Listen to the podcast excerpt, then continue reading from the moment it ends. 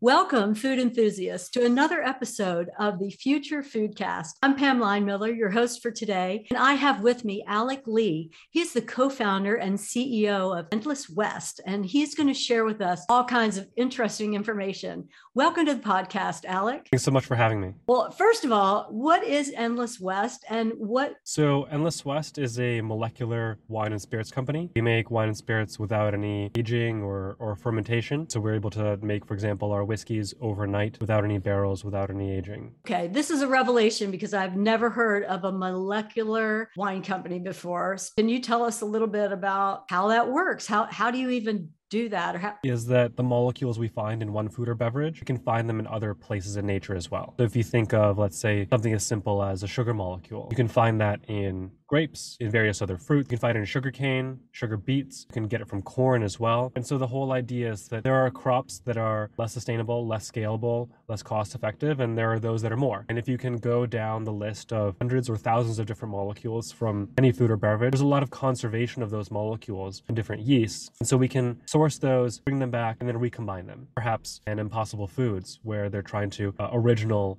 uh, like find other sources for those same molecules or the same textures. It ends up looking a lot like that. Oh, so you're telling me for the spirits that you create, you're just breaking it down to, to all the individual inputs essentially, and then trying to find a duplication for that out there in the, the plant world or the molecular world. And a lot of those ingredients may be more readily available, right? So find and source. Is that? So we're not making uh, what I call functional analogs. This is perhaps where we diverge a little bit from the plant based meat world. They may have a lot of the similar functional features, but they're not at a molecular level the same proteins or, or the actual same components. Whereas for our spirits, for example, at a molecular level, we are really finding those components and then bringing them back together again. And so you wouldn't really be able to distinguish it at a functional or even at a molecular level. That is absolutely fascinating.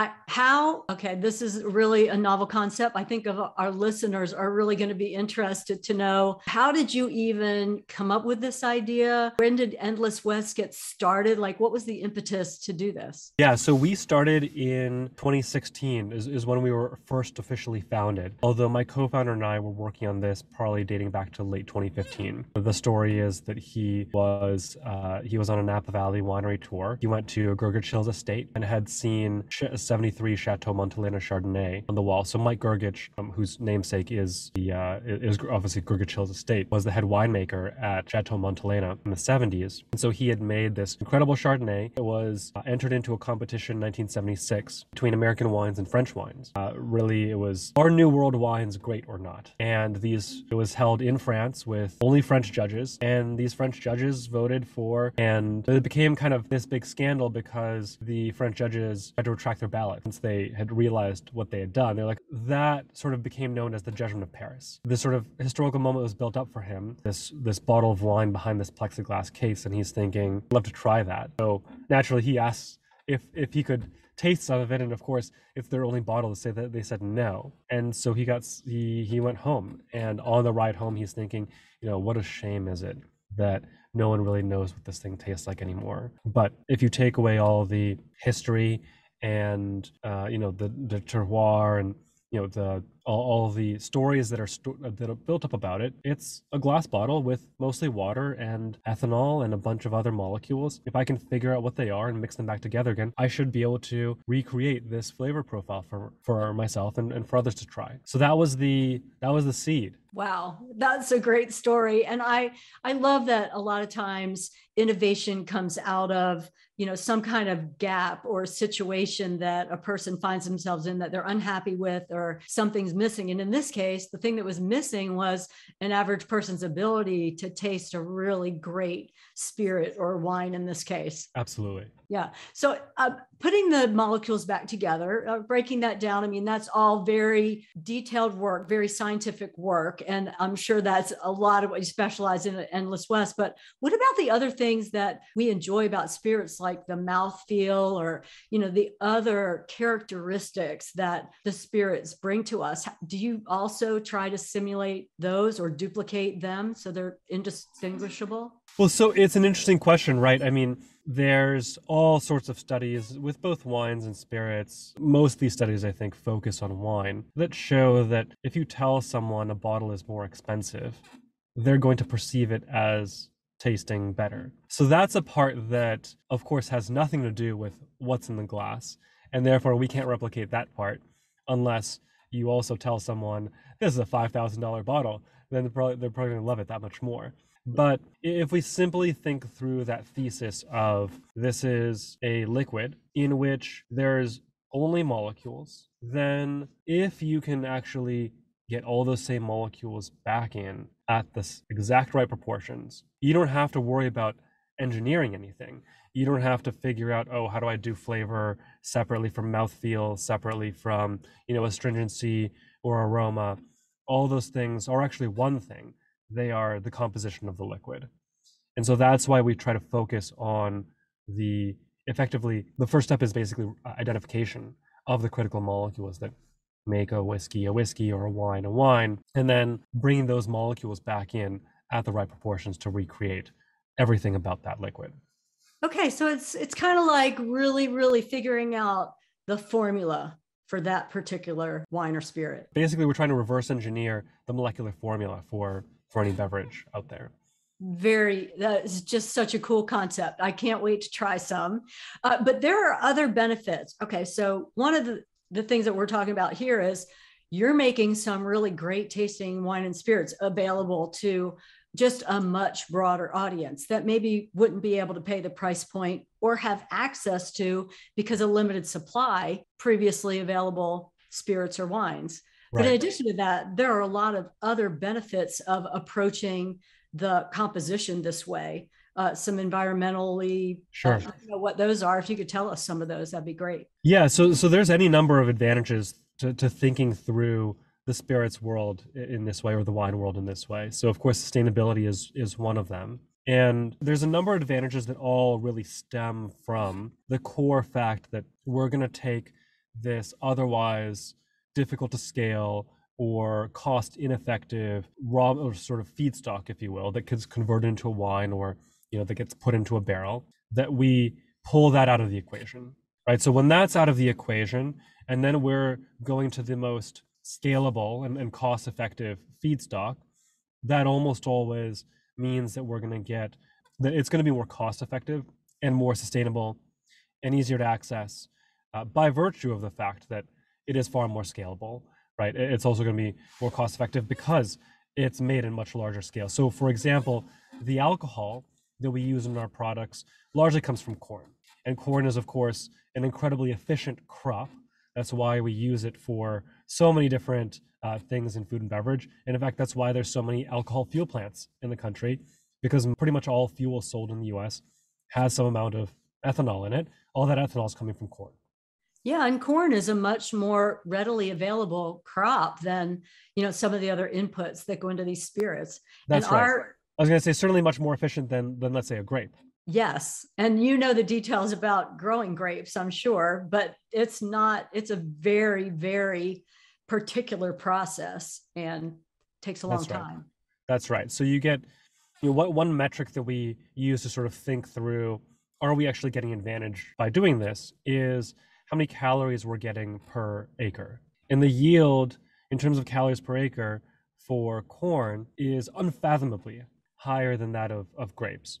But there's other metrics that I think are, are relevant as well, right? And, and that is how fastidious are these crops from a pesticide perspective. So that's one. And then another would be how much water do these crops require and how is that water currently sourced? Right? So a lot of the grapes that are grown in our country are coming from California, which is drought stricken, right? That that's not that's not news to anyone. And so most of that water is being tapped from the aquifers. It's not coming from rain. Whereas the water that's used to grow corn largely comes from rain. And so you already have a big advantage there. You know, the fact that they need far less pesticides for something like corn than for grapes is, is really another critical benefit that, you know, you don't get this going out in the ecosystem and you also don't get those pesticides ending up in your final product.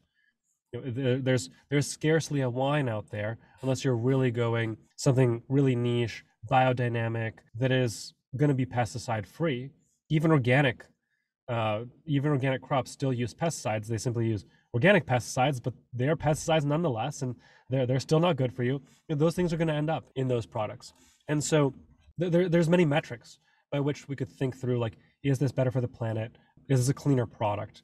And so by pulling the grape, by pulling the barrel out of the equation, we effectively automatically get the sustainability advantage, the cost effectiveness, but we also get a lot more control, right? We can control the flavor profile to the nth degree, which is incredibly difficult with grapes. Of course, one of the critical features of the wine industry is that you kind of take what you get. But that's largely true in spirits as well. So if there's a problem with the rick house, if there's a problem with the warehousing or the aging over time, you know, you kind of just have to live with that. And so we can iterate far faster than than the traditional life cycle of a new product might be in wine or spirits. Well, Alec, you have mentioned several things that our listeners are really keenly interested in these days. Uh, the first being the sustainability of it all. You know, the fact of looking at the resources that we have and how can we best utilize them, and and the wine um, traditionally made from grapes well that's a limited resource that also requires a lot of our natural resources you were mentioning like very water intensive that's not not normally grown in areas that have a lot of rain so we've got to be pulling that from other sources and in addition pesticide more susceptible to some kind of uh, challenge with pest where you have to use pesticides and and different um, problems with growing the sure. grapes Absolutely. are yeah that need to be treated. So so that's another one. Consumers care more now than ever. I think they're paying a lot more attention to what is in the food and drink that they're consuming because they're realizing there are all these treatments that have been going on in the food and the drink that they're consuming. Yeah. and those are all great uh, highlights there. You're really hitting some really sensitive areas that people care about. Sure. um, but in addition to that you know the time the time that traditional spirit making and winemaking takes is you know you talked about the the aging process. You're you're circumventing the aging process. I mean i think that's, that's right. a big one. That it's it's huge. And, and, you know it matters not just for the ability to bring things to market from a, from a practical and economic perspective but it really helps level out a lot of boom and bust cycles that you see in the supply chain for a lot of these. Uh, certainly in our industry, primarily focusing on you know white oak, barrels, spirits, wine, etc. But you kind of see this in a lot of different industries in food, which make um, cultivation actually really challenging. So, for example, the vanilla or even the cocoa market, you know, they they kind of cycle through these booms and busts because you know you'll have overplanting in response to price increases. But you know a vanilla orchid for example takes years to grow. And then they'll plant all this vanilla harvest all this extra vanilla. It floods the market the price crashes and then all those farmers are sitting there with all this product they can't sell and then they have to switch crops. Well now there's a supply crunch. And so you do this over and over and over again. And by virtue of uh, again pulling those difficult to scale products out of uh, sort, of, sort of out of the equation or or or time intensive products uh, or feedstocks processes out of the equation you really help stabilize supply and, and, and demand in a way that can actually be responsive to what consumers want. So that i think helps our industry as a whole uh, in addition to actually being able to be responsive to consumers uh, because then you don't see price shocks in the market. Right. That whole stabilization piece, I think, is really important because, especially now with the challenges we're having, there is not any stabilization in the supply chain. That's right. For natural reasons, like you were talking about, maybe the boom and bust of crops that are needed to be grown, but also because of the challenges of, of what we're having to get things from where they're grown to where they're able to be u- utilized in the manufacturing process or the creation process of the spirits. Yeah, that evenness of the pricing that results from just stabilizing mm-hmm. that whole market should not be underestimated either. It's kind Absolutely. of like, yeah, you you talked about you know the the traditional way that things have been made and you're kind of upsetting that a little bit and giving another avenue not that that's going to go away but there's another option out there uh, for i think that might be a bit of your mission to give yeah. some options to consumers yeah and so you know it's not merely stabilization obviously that's a big one we're fortunate enough to have come up with this technology that is also more cost effective than traditional incumbent methods. Um, really, we're more cost competitive uh, at this point than the vast majority of manufacturers, if not all manufacturers in the industry. And, that really allows us to price according to what we actually think makes sense to the market rather than trying to price to our cost of goods. Um, and so one of the things that that I think is important to address in the food system, especially today, you know, to your point, there there is no price stability right now. Um, largely, those prices are all going up. Uh, you know how long that's going to last or, or, be sustainable is really anyone's guess. But I think what, what is interesting to think about, you know, are sort of our, uh, if you will, our our first world food system right now, is that you're seeing a lot of innovation and trends towards the healthier, cleaner products, largely as a function of premiumization. And I think that, that that's a really interesting problem with the food industry right now because if you think about the aim again of like the farm to table organic you know whole ingredient um, you know no no processing if you if you think about the values that all of those things are trying to bring to the table those are not scalable and, and accessible uh, for for the masses right and and so the the problem is that we're cutting out. If, if those are the values that we put forward as like this is how everyone should eat then we're functionally just cutting out the vast majority of the population. Even even in the us let alone outside the us in, in developing uh, in developing countries. And so what, what does that really mean for them right? Like are they relegated to simply just eat the stuff that like we don't want to eat anymore or eat the way that we want, don't want to eat anymore? And i think that the, the, the broader issue of, of how we make food and beverage and, and make it um, cleaner, healthier, more accessible, more sustainable should not be something that is merely limited to those who can who can afford it at the top end of the of the income distribution right? It, it should be something that's accessible for all. And so that's why i think this technology is really critical. You know right now we're applying it within wine and spirits but we've seen other applications of this very technology happening outside that. And i think that's a really important thing about the broader food system that we want to be able to contribute to over the next several years. Yeah, that's a really worthy goal because that really have a large impact and not just in focused areas, like you were saying, trying to make things available to more of the masses and not just a singular area. But to that point, can you tell us what the future of Endless West is looking like or what, what some of your future plans might be, what some of your thoughts are outside of wine and spirits? So we we actually had done a lot of work with another company that has recently raised its own capital called Voyage Foods, um, and, and you know they've brought uh, you know they're, they're going to be bringing um, chocolate, coffee, peanut butter to market, allergen free. You know you know that doesn't require raw materials from conflict stricken regions, right? Unfortunately, the, the majority of chocolate is is you know and, cocoa is grown in regions that still employ child labor, that still employ slave labor. And, you know, one of the things that we really wanted to develop with them, again, was this how do we take an incumbent product that is made using challenging um, or long-term unsustainable or you know in this case also human ethics that has these challenges associated with it and how do we meet both the desire to replace that product with inputs that actually meet all of the culinary characteristics or, or the, the, sensory characteristics that, that we want and make something that is cost effective and more affordable than what is available right now.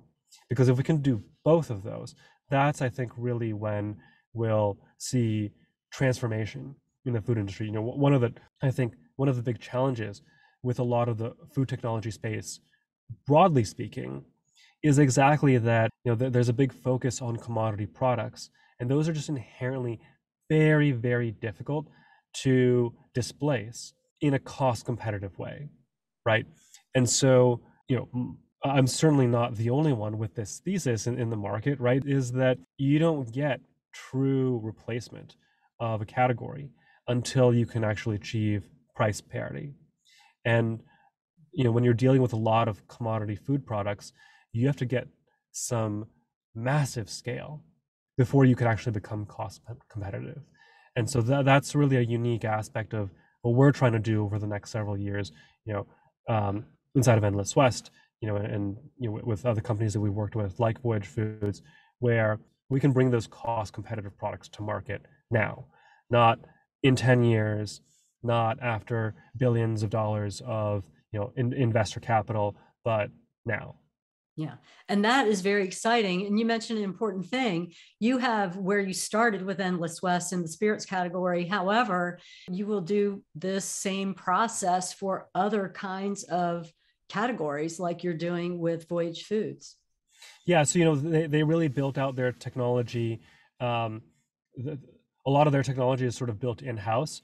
Um, I don't want to say that, that we built it for them. We're very closely partnered you know over the last couple of years and now they're running you know they they just announced another round of, of funding and and adam maxwell the ceo there is, really an exceptional leader in in the space and extremely well uh, very experienced i think is kind of perfect for this role outside of the wine and spirit space that we're focused on which i think is why we've we've gotten along so well and why you know there's plenty of space in in the market out for for both of us yes and that's exciting when you can join forces and bring that larger opportunity, uh, not only in product selection, but in scalability to, to the public. I mean, I think there's, I'm excited about what the future holds. Is there anything else?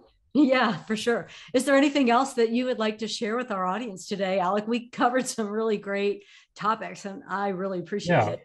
Yeah, of course. Well, one thing that I get asked a lot that, that I think is interesting is what makes the wine and spirits industry very different from a lot of other food and beverage, certainly not all, but is the very, very deeply ingrained emotional connection that people have with those products. Right. Again, that's not to say that people don't have emotional connections tied with other food and beverages that's non-alcohol, but you know, I don't know any industry that has more self-proclaimed connoisseurs than wine and spirits, quite frankly. And so you know, one of the things that we we've been focusing a lot in, in our conversation on sort of like the technical aspects and sort of the advantages, but one of the challenges uh, or the things that I get challenged with quite frequently is, well, that's all fine and good if you can make a product that objectively tastes as good or better than what's out on the market, but you know, you've taken all the romance out of it. So so what now? And I, I will I'll share a, a story about a uh, a Japanese chef that I met who was who was based here in San Francisco, and he was specifically asking that question about sake. And the dilemma that he posed was, Alec, what we're seeing in the sake industry is a huge consolidation of a handful of very large con- conglomerates, uh, really dominating the sake market, and really just pushing out a lot of the smaller craft sake makers who you know make things that are really special and different unique flavor profiles and we're getting this homogenization in the industry of like it's all just kind of the same low quality sake because that's the only thing that's cost effective. And he kind of stops and he says don't you think that your technology is just going to perpetuate that problem? And it's easy to see where he's coming from right? Which is like okay here's a technology player you know if you think through how a lot of silicon valley startups have approached quote unquote technology it is destroy the incumbent and replace it with my one with my one singular solution.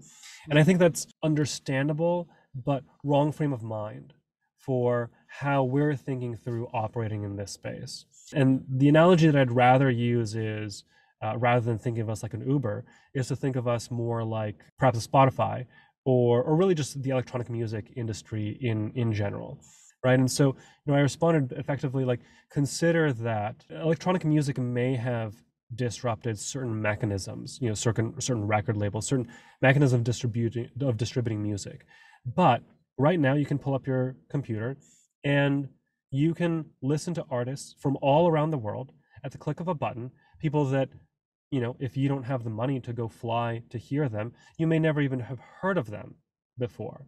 Okay. And what our technology allows us to do is to make these very unique, very different, very diverse flavor profiles, all at a, in a cost-effective way. And yes, it is not going to be the same romance as seeing your favorite artist live in concert, but you're still going to have an appreciation for the diversity of what's out there by virtue of, of employing a technology like this. And so we see ourselves very much supplementing the industry, raising, you know, you, you mentioned early in our conversation, like um, making things more accessible, right? Ma- making different flavor profiles, things that people wouldn't otherwise be able to get their hands on, making that accessible and showing that there's value to those things too. And so I see ourselves not actually displacing the small craft special manufacturers. I see ourselves really as uh, displacing a lot of the incumbent mass market, you know, factory farming type of manufacturing where, you know, there's a cost advantage and that's primarily what they care about in that space. And, and so that's that's something that we can we can get some real cost savings on and, and bring some real advantages to the table for. So I very much see a future. You know, you also asked like, where do I see Endless West going? I very much see a future where Endless West, you know, lives very much in harmony with a lot of other craft manufacturers because there's there's a space for that that is not really what we're trying to replace. Uh, and then there's also space for really when you want, you know, ready to drink cocktail, something that's simple, fast, affordable, right? And that that's really where we want to focus. Yeah. Thanks for that distinguishing that because Alec, I I think it's a win-win. I think it's an and rather than an or. Absolutely. Uh, Endless West is bringing that and to the table so that we as consumers have the choice to make. And I really appreciate you uh, help bringing all of this information to our listeners and watchers. And I can't wait to see where Endless West goes next. Alec, thanks for being with us today. Thanks for having me. Thanks for listening to Future Foodcast. Future Foodcast is powered by Farm to Plate, the leading food blockchain platform. Subscribe on YouTube or wherever you listen to podcasts to stay up to date with the very latest innovations in the food industry.